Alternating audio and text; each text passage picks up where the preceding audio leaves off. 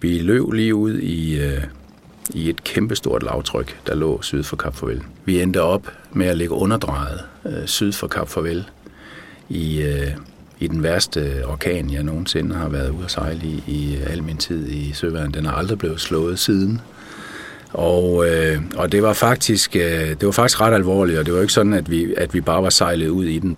Der var øh, masser af is, øh, stor is, som, øh, som kom drivende, og der var rigtig, rigtig dårlig sigt, og så var der altså det her kolossale øh, stormvejr. Når først øh, det begynder at blæse, øh, nogle gange i stødene op til 60 meter i sekundet, øh, men øh, middelvinds øh, blæsevejr på over 30 meter i sekundet, så bliver bølgerne simpelthen så store, som de kan blive.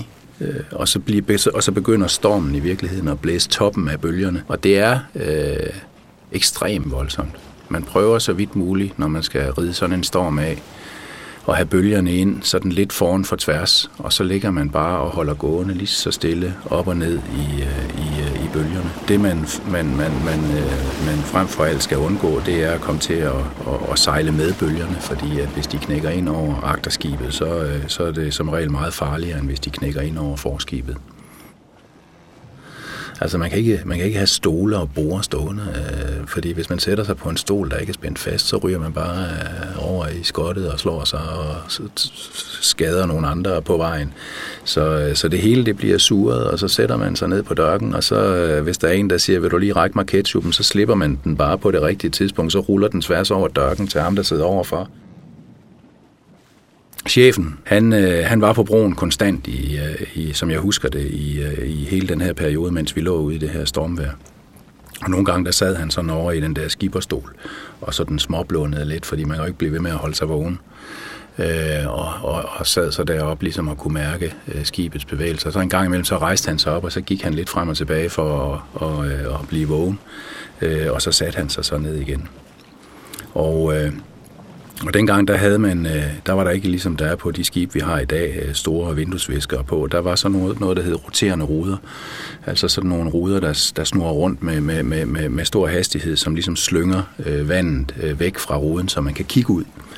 Og der sad sådan en roterende rude med sådan en stor messingkapsel øh, lige foran øh, skiberstolen, og så var der øh, to eller tre øh, andre af ruderne oppe i, øh, i øh, styrehuset, som havde påmonteret de her de her roterende ruder. Det er sådan, at, at når så skibet det falder ned i sådan en bølge, så, øh, så falder det sådan, hvis, hvis, hvis, det, så, hvis der så kommer sådan den helt rigtige frekvens imellem to bølger, så falder hele skibet ned i bølgedalen. Og mens den ligger dernede, så kommer der så en masse vand ind på fordækket af skibet. Hele fordækket bliver faktisk fyldt med vand. Øh, når man faldt ned igennem sådan en sø, så fyldt hele, øh, hele fordækket bliver fyldt med vand. Og når den så rejser sig op igen i søen, så det her vand, øh, det bliver sådan kastet op som sådan en massiv vandmur op på styrehuset og gav nogle fantastiske drøn. Øh, så hele skibet, det, øh, det rystede, og, vi, og, og op på broen, der dukkede vi os hver eneste gang. Undtagen skiberen, han sad bare fuldstændig kold over i stolen, øh, selvom, øh, selvom det hele det, øh, det dirrede. På et tidspunkt, der rejser han sig så op, fordi han har siddet og småblundet i et stykke tid, for så at, øh, at, at gå øh, lidt frem og tilbage øh, op på broen. Og, øh, og så kommer der netop sådan en, øh, en borefyldning, hvor, hvor hele fordækket bliver fyldt med det, der hedder grønt vand på bakken. Og så det her vand, det blev bare kastet op på skibet.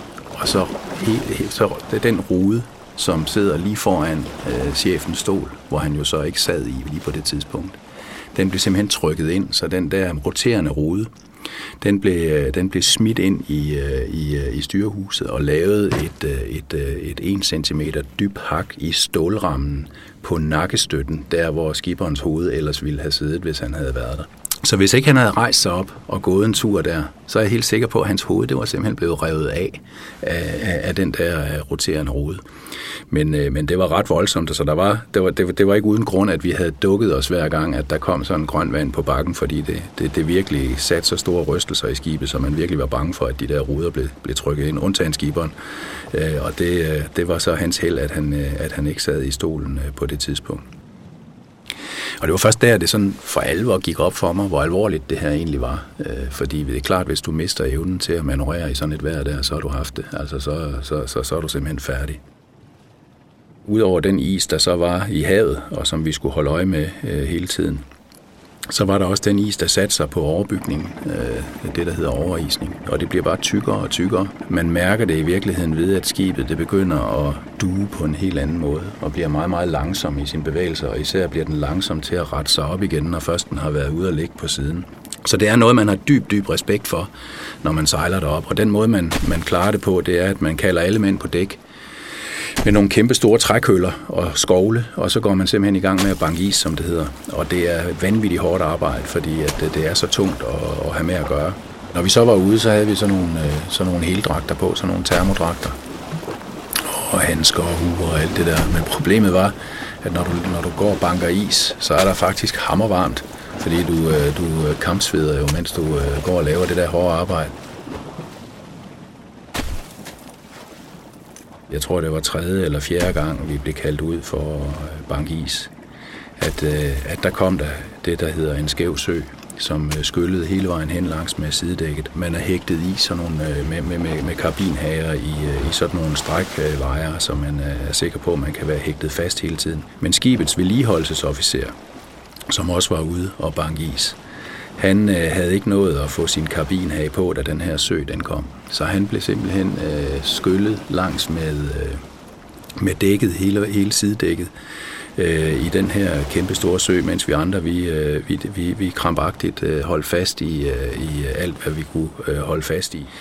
Og, øh, og han blev først stoppet, da hans pande ramte en stor pullert nede på, øh, på agterdækket og blev slået bevidstløs for at øh, lægen han så havde kunne komme til at sy ham i panden, så han måtte, så han måtte samle øh, VLO's pandehår i en rottehale med en piberenser heroppe i panden.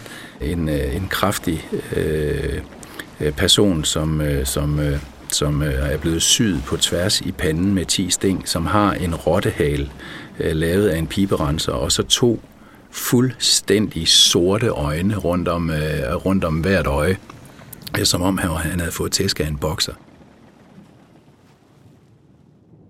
Det er først bagefter, at det i virkeligheden er gået op for mig, hvor, hvor, hvor alvorligt øh, det var, og hvor tæt vi egentlig var på at øh, kunne være gået ned.